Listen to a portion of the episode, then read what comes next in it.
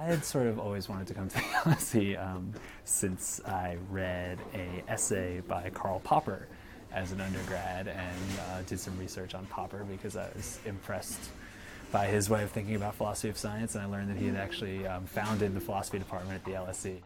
It was a political philosophy degree, essentially, um, focused on ethics and social policy and things like that, um, but definitely a philosophy degree. And to discuss those kinds of issues with people from all over the world is just, you know, an invaluable experience and something you don't get at other universities. When you're in London, with the cheap flights they have these days, you are so close to um, all different cities in Europe. I've been over to France a couple times. I've been to Germany, actually, with the philosophy department on a conference, on an exchange with the University of Bayreuth. Um, I went to Switzerland for a weekend, so being able to do things like that on a budget is pretty unique to uh, London's locations. I do feel as though I have a lot of flexibility long-term in terms of what I want to do. I definitely feel very well prepared by my degree, um, that I could go and do a lot of different things with it, for sure.